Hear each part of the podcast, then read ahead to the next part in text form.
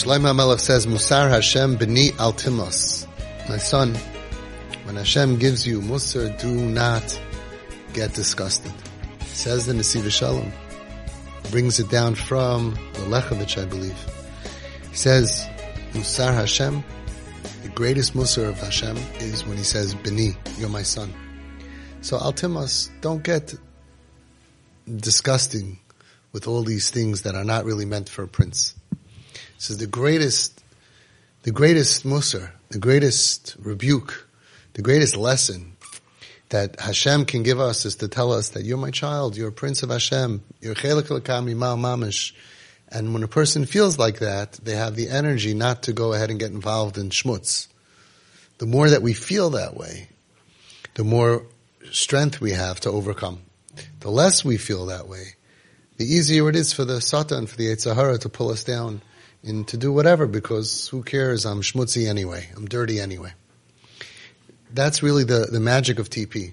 That when we have the relationship and the feeling and we tell our child, Beni, Biti, right? You're my son. You're my daughter. I love you. Most powerful words. And we should tell it to all of our kids, I'm so proud to be your dad. I'm so proud to be your mom. I am proud. Ich stolz mit dir. I'm stolz with you. I am proud. I'm, I'm, I'm, my biggest pride is you. And when the child feels like that, they will look as your son, as your daughter, they will look to please you. They will look to, to do what, what you wish that they would do without having to tell them. Because they know what you want from them. Like, uh, Reb Gershon Shlita, right? Maran, Maran Reb Gershon Edelstein said, he said, the kids know what you want from them. Even little kids, he said, they know what you want from them. They're going to cheder, they're learning in school what to do. They see at home what you do. They, there's a ruach of the atmosphere. They know what you want from them.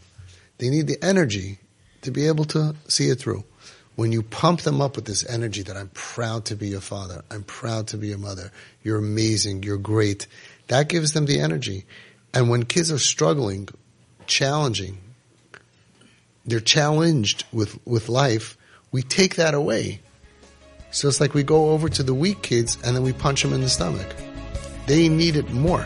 The kids who are challenged and going through difficulties and darkness, they need to know more that I believe in you and you're amazing and you're incredible.